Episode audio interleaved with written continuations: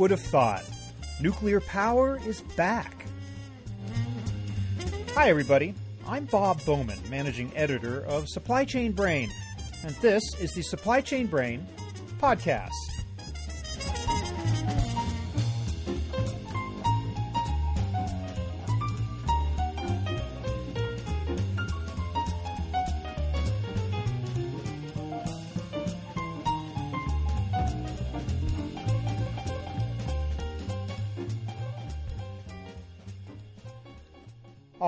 Be fair, in many parts of the world, nuclear has never gone away. It's responsible for a large portion of energy generation in Europe and increasingly China. But in the U.S., nuclear power has carried a stigma dating back to Three Mile Island and the China Syndrome. All of the commercial reactors now in operation commenced construction before 1977, and no new plant has broken ground since 1974. So, why are we still talking about nuclear? Because concern over the finite nature of fossil fuels and the pollution that results from their use has caused many people to rethink nuclear power. As a result, we're seeing a wave of new building at existing sites. At the same time, the industry's revival is posing a number of supply chain challenges, especially with regard to supplier management reliability of transportation, and the quality of parts. To talk about these issues, I'm joined today by two professors from Clemson University. Bill Ferrell is professor of industrial engineering and associate dean of the graduate school. Scott Mason is professor and interim chair of industrial engineering. He also holds the Fluor Endowed Chair in Supply Chain Optimization and Logistics. So here is my conversation with Bill Ferrell and Scott Mason.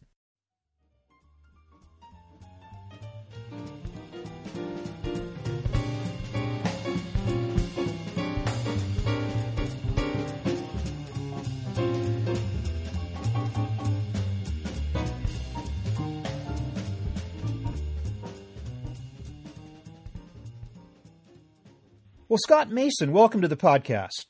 Hello. And Bill Ferrell, you as well. Welcome. Thanks. Hello. Maybe I'll start with you, Bill. Give us kind of a high level view of just what a nuclear supply chain looks like typically in terms of the modes of transportation that are deployed, what the network kind of kind of looks like in general. Well, the, the nuclear supply chain, uh, the material flow for construction is very much like uh, any other supply chain for, for construction. You've got um, uh, small uh, small components that are manufactured locally that are are trucked into a, a site. And then you have some extraordinarily large components that are only can only be produced in one foundry in the world and and can only be shipped on a small handful of of boats that have to be scheduled months in advance. So you've got several different sizes and several different time scales all operational. Um, as far as modes go, some things are are um, only uh, available to be moved by by boat and barge, the huge pressure vessels and things like that. There are some things that move by train, um, some of the components for turbines. And then, like I said, there are little small parts, small bore piping, um, pipe spools, little flanges and things like that that are produced typically locally, and um, they they run them to the site on on flatbed trucks. So that's the the big picture of the supply chain. The one issue that to me is unique with the material flow for nuclear are the components that are that have to be nuclear rated. Now, a nuclear power plant, you've got some of the components are nuclear rated, but then there are a whole bunch of pl- parts out there and parts of the plant that are common to, to, to turn steam into uh, electricity. So those don't have to be nuclear uh, rated. So there are lots, not lots, but there are a fair number of, um, of uh, suppliers. The nuclear related parts, on the other hand, there can be a very limited number of suppliers. So your supply chain gets a little more complicated because There may be, as I mentioned before, only one foundry in Japan that can uh, produce a certain pressure vessel. There may be only uh, uh, one or two suppliers of particular pumps or valves, and that could be in the United States or it could be in Korea or, or wherever. So it looks like uh, uh, the same supply chain for a big construction project, except it has these nuclear pieces to it that are restrictive, and it has some very large components that are also pretty restrictive. Well, what about the hazmat aspect of it? For instance, what about the transportation of spent fuel rods? Is that not part of the nuclear supply chain as well? I'm uh, of course the back end is part of the supply chain. The part of the uh, that that Scott and I have been working on is the construction aspect. We aren't particularly looking at the back end. Um, there's probably more political. That's probably more political, or a large component is politically motivated uh, and and has political components. But uh, as you no doubt know, right now we're storing uh, spent fuel in uh, on site, and that's getting a little cumbersome for what I read in the newspaper. I have no special knowledge of that. Right, and some of the work I've done with the Savannah River site, it's exactly what Bill was talking about, where they're taking their spent fuel, turning them into glass cylinders, and then they have their own plan to bury or store them on site in a variety of locations. And I think that there's definitely supply chain aspects to that, especially if they start worrying about transporting them places. But today, our experience is that they are literally dealing with local storage, local disposal of materials. But at some time, yes, the hazmat aspects of moving this stuff are going to have to be taken into account, just like when we route other hazardous materials on the road today. Now, it seems that we have been experiencing a so called reinvigoration of the nuclear industry, which I imagine is motivated in part by concerns over global warming from fossil fuel burning, over uh, the consequences, for instance, of, of uh, coal mining and its uh, implications for the environment. That being the case, what are some of the new challenges that that growth in the nuclear industry creates for the supply chain? Well, to me, when I think about, you know, I moved to South Carolina three years ago. I had no idea that our state has 52% of the power that we consume is generated from nuclear sources, just in the Carolina area. And you, you hear about the growth of the industry and the reinvigoration, and then you see something like the Fukushima disaster happen, and then immediately people start to say, oh, well, nuclear is unsafe, we should not use it. The reality is, nuclear is pervasive in many different places, and while every form of generating electricity has its own particular dangers, to the point of your question, where the growth of the nuclear industry and the specialized suppliers that Bill talked about, and who's going to be certifying and regulating the different materials and the different reactor designs and the different technologies, if you will, that generate the nuclear power in the future. From a supply chain standpoint, that idea of the local content versus the one-off or one-of-a-kind suppliers on the other side of the world who are the only people who can make a certain component will add some logistical challenges because a lot of the local content happens where a company decides that they're going to put a reactor or they get their operating license to put a reactor in a certain location. They then set up those shops in the local area or buy existing companies and, and start to generate the capacity they need to make those parts within the local area they still have to deal with raw materials getting in, the manufacturing, the workforce being available to actually manufacture the parts to the proper level and specifications. So, from a supply chain standpoint, as more and more reactor sites and reactors get built, it might turn up that these one offs and two offs, there might be some competition in that marketplace. But then, from the logistics standpoint, the competition for the material and equipment that can move it and haul it and the design of the logistics network, I think will get more competitive because as Bill is mentioning, there are some ships, let's say there's one of them in the world, they currently have an 18 to 24 month lead time if you want to get on their schedule for them to move one of your large components. If your production slips and you don't hit your delivery window, you're going to get back in line because that boat is already booked. So the, the competition for logistics resources, I think is going to only increase. Will the infrastructure be there to handle it? supply chain wise? That's a great question. That, that's a great question. Every state right now is dealing with budget shortcuts, and their roads are and bridges need more repair. There needs to be more money in the states for infrastructure. When Bill's talking about, you know, by boat, there are a lot of ports like the port of Charleston here in South Carolina. They're deepening their ports, getting ready for the Panama Canal to be open later this year, where the big boats can make it from China now to the East Coast seaboard. There's a lot of ports that are getting ready to handle these bigger ships that can handle this freight but if you think about in the United States, we depend a lot on the road network with trucks. We have some rail. We have a great rail system, but it's not as um, pervasive as it is in Europe, such that we have the need to make sure our infrastructure stays ready. And you don't want your solution to be, let's just put it on a plane and fly it, because the cost is quite prohibitive, even though the service can be quite nice. So the infrastructure concerns that we have just as consumers today for our regular roads and bridges are magnified when you think about hauling any kind of construction equipment with nuclear just being one of them. Absolutely. Let, let me take a, a quick uh, turn on on the last two questions because um, I had been in the nuclear industry for a while and, and was out of it, just a reader uh, of you know the newspaper. And uh, Scott and I started working on some projects a couple of three years ago, and one of the things that I had, uh, I hope I knew, but I hadn't remembered, was that uh, the U.S. right now is is a very small player in new construction. Um, there there are a lot of nuclear plants being built around the world.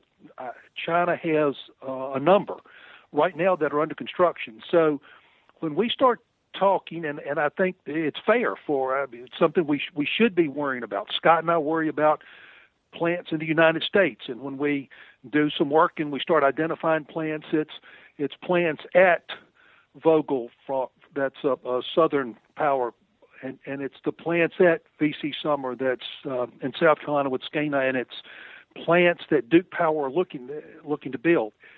But but those plants are just a small number of the larger group that are being built around the world. So um, all we really need, I mean, if you want to really tax the supply chain and tax the suppliers, is if uh, a country with, with lots of money, say Saudi Arabia, decides that they're going to start producing their power using nuclear or using nuclear for desalination or for whatever reason, um, we could tax the production uh, facilities around the world uh, to the to max capacity very quickly. And as Scott mentioned, we're, we're worrying also worrying about the the um, transport, and you could tax some of the. I mean, you, you're right, Scott. There's uh, 18 to 24 month waiting time right now for certain vessels that that are the only ones that can handle the size and tonnage of some of these components, and um, as we increase the demand, the the same things happen as it does if you're if you're buying uh, consumer goods. The demand goes up, and the price is going to go up, and the uh, availability is going to go down, and and it can get it's going to become a real challenge, I believe. Yeah, but it doesn't sound like Fukushima really slowed anything down. But I'm wondering another issue might have, I'm not sure, and that is the recent surge in production and discovery of reserves of natural gas and shale oil. Is that causing anyone to back off of nuclear, saying, "Oh, wait, wait a minute, we got plenty of fossil fuels left"? The the things that I read, um, and again, we are a little fortunate because by living in South Carolina, it's it's it's actually local news where the the the the most uh, where, where the new construction in the in the more in the more foreseeable future is all local news. I don't believe that any of those plants have been um, have been impacted by um, the natural gas or the shale. I, I don't. Um, the the length of time it takes between when you begin to think about a, a nuke and when you permit it is so long. Um, I'm sure that the executives at these utilities are considering that. I'm, I'm also equally sure that when you're putting a, a plant online that might take by the time you start until you can complete it might take seven to ten years and its useful lifetime is another what 50 now um, I, I think that the that the parameters are look look important to us as consumers. But I think when you're taking a much longer, more strategic view of things, I, I imagine that they're factoring in a little differently. But that's just Bill guessing at what a an executive with all the information would be doing as opposed to having any real insight. I would agree. I mean, the process to get one of these places approved, licensed, built, and then up and operating is such a time horizon that we have been waiting in this country for these operating licenses to be approved so we can start the new construction. There's a lot of changes in the marketplace, different options over that time horizon. Once we have that commission, commitment to do what in essence comes up to approximately a billion dollars a year for 10 years during the construction cycle, we're going to go after it no matter these other reserves coming up. It can, might sway the marketplace in terms of what the customers might want to choose, but when people look the the environmental benefits of nuclear, the clean the cleanliness of it, and just how they can be very efficient. As Bill said, around the world, this is the secret's out. We're just coming to the party a little late in the United States.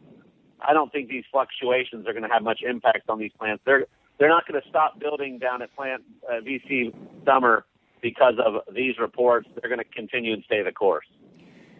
All right. Well, that being the case, let's talk about some possible new procurement strategies that might be put into place as a way of coping with the growth of the industry and the new challenges that it faces. What are some of the developments along those lines? It it so happens that uh, in some other uh, uh, endeavors that Scott and I have, we talk to people in procurement for large construction companies on a on a regular basis, and uh, everything that you might expect is going on, and and all the the things that that you would guess are worrying these folks, they're worrying about. Um, Procurement is certainly international. Uh, sourcing is coming all over the world. The, the, world is indeed flat and getting flatter. Um, your procurement organizations are becoming worldwide. The, the, companies that, that we have a chance to, to talk with some of these folks, uh, some of the procurement executives have uh, procurement offices all over the world. They need people that are local to understand culture. They need people to understand how to communicate and negotiate. They have to worry about quality. Um, we all have known and, and know the horror stories about uh, sourcing out of um, out of uh, countries where the quality is inferior. Um, that's a, a big deal. The Construction Industry Institute is a, a really interesting and um, and and I think extremely important um, center out of the University of Texas, uh, Texas, Texas at Austin that does uh, work in trying to to help companies, and they they put academics and and industry people together to work on projects, and they've had ongoing projects in counterfeit items. Um, one of the issues there, as as anybody insider will tell you, is if it was just a matter of of a counterfeit item um, coming from a certain place, you could figure that one out the problem becomes when you get these worldwide, highly integrated uh, procurement organizations. Sometimes the counterfeit occurs two or three echelons back from the, the people you buy it from. It could be a supplier supplier where the problem is. And so the problems are integrated and they are challenging. And all I can tell you is everything that I see out of the, the work that the Construction Industry Institute is doing and what they are showing, and all the executives that, that we have a chance to talk to is um, they are moving their, their procurement organizations all over the world. Uh, they fortunately communication is is allowing folks to do this in real time. They are doing everything they can to address these concerns about uh, about quality and counterfeit items, but at the same time, the realization that that uh, procurement and sourcing around the world is what's required, and competition around the world is what they are they are uh, facing. So. Um, that's that's what I see in in the procurement world is um, they are moving more towards some of the supply chain strategies of manufacturing in that uh, I don't know how long ago, but it's probably not too long that you got three bids and and picked the lowest cost. Um, every major construction company that I know of now is developing uh, partnerships, and they are developing um, suppliers that they work with. Uh, almost the if you if you read the uh, information about uh, Toyota. They, I guess, were one of the pioneers in coming up with uh, uh, working with individual companies and and giving a lot of uh, a lot of uh, business to to a few companies that, in return, uh, really did the job for them. Okay, but but I want to ask you, what kinds of materials are being counterfeited? If you go to the the uh, Construction Industry Institute's website uh, or contact the folks down there, um, it's it's everything from switches to valves to I'm sure raw materials. But at a um, at a, one of their annual meetings, probably it'd be two or three years ago, the research team actually had what they called a petting zoo, where they had the original uh, authentic component and a counterfeit laying side by side and you had to go, or if you wanted to, you walked down there with a little sheet of paper, and you were trying to figure out which one was the real one and which one was counterfeit. And I did really bad and felt, well, gee, you know, stupid old academic can't figure these things out until I started talking to people that had been in the industry for 20 and 30 years that did as bad as I could. Um, they're getting counterfeit, a lot of counterfeit components and it's it's not just nuclear now. This is this is general stuff. So the the paper trail and the authenticity is something that um, all of these construction companies are worrying about and are spending extraordinary amounts of time and effort, and I'm sure money, to ensure that they're getting good products. And and if if anybody had uh, was worrying, asking the question, should we be doing this, and went to that petting zoo, it was answered because it really it was really eye opening the uh, proliferation of counterfeit stuff and um, how good it looked and how important it was that your procurement organizations really address this. Is it a threat to safety, to plant safety? Uh, I I don't know. I mean, of, of, course. I mean, anything that's counterfeit is a threat to anybody, right? I, I, regardless of how small it is, even if it's just uh, things start leaking um, my my uh, my understanding, no, my recall, and what I'm sure with the nuclear part is that this is uh, a totally another, a whole nother realm. But when you're talking about, uh, oh, let's take uh, valves for, say, service water, which doesn't do much other than supply water to various places you know, if, if that's counterfeit and starts leaking, it's it's an annoyance and it's something that could shut down a, a process to have it fixed. So even if it doesn't pose safety issues, it certainly affects the operations and it certainly affects the supply chain because the supply chain has got to ensure and, and in construction and nuclear in particular, it's not only just moving the materials, it's also ensuring that they are they're the right materials and that they are not counterfeit. Scott, do you have and any ideas on on how uh, quality might be assured and counterfeit might be avoided, and and how the supply chain might be secured in the nuclear world? That's that's not uh, my expertise, but I can tell you that the that the, their groups, and, and as I said, each company is spending huge amounts of time and effort and money and they are investing in the Construction Industry Institute as well as a sister organization, FIATECH, that Scott and I also do some work for um, in looking at at people and technology solutions to this, and and it's it's a big deal.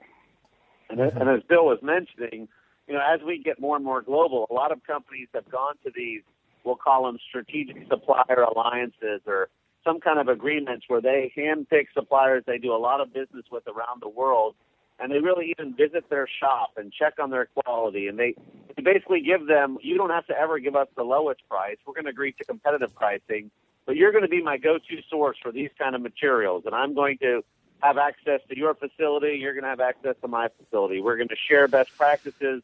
We're going to develop a partnership rather than a job by job. Let's see who I can go to the market and get this material from when they have these strategic supplier partnerships or strategic supplier agreements, that's one way that if I know that I can always come to you to get my valves, for example, I might pay a little more in the long run, but I know that it's the right thing to do, that I can guarantee the and inspect the process and the material and where you're getting it from. And, and if we have more of these partnerships, this will help mitigate some of that counterfeiting. But as Bill mentioned, when the counterfeiting happens three decisions before you ever even talk to the supplier, it's very difficult for you to know it's happening but the ramifications can be quite detrimental. Of course, the downside of that is that you create sole source supplier relationships, right? In which case, if you have a glitch or that supplier goes down for any reason, you have no alternative source for your parts. Right. So they might have a couple of these agreements for a certain class of material. Because you're right. They don't want to get in the case where there's only one source of supply, and if something happens, we're out of luck. But eh, what I'm saying is, I'm not going to go to a thousand different valve vendors. Maybe I have four in my stable of pre-certified, pre-qualified. We know it's quality material, and those are the ones that I'm going to let bid my jobs rather than going to the open marketplace. But you're right. We need to not paint ourselves into a corner by being so lean and so efficient that one hiccup at somebody impacts me. But as most of these large firms are running multiple jobs on multiple continents, it's possible that one job they could buy all all of the material up in the world if they need it. So they need from a given supplier, so they need multiple sources of supply. I'm just suggesting that they're going to be partnering with them and qualifying them to make sure, as much so as possible, they try to mitigate these potential safety impacts. Well, lot, lots of challenges to be addressed, and uh, they will be, in fact, addressed at the IQPC Nuclear Supply Chain Procurement and Vendor Management Summit which will take place April 28th through 30th in Greenville, South Carolina, in you gentlemen's backyard, correct? Um, I'm yeah. sorry we don't have any more time. Uh, we, we are out of time. We could talk about this for a lot longer, but um, I'm sure anyone interested in that would should take note of that summit. I will uh, refer to it in the show notes for this episode as well. So uh, again, I want to thank Bill Ferrell and Scott Mason. Uh, Bill, thank you for being with us. My pleasure. Scott, thank you so much. I enjoyed it. Thanks for your time. Thanks again.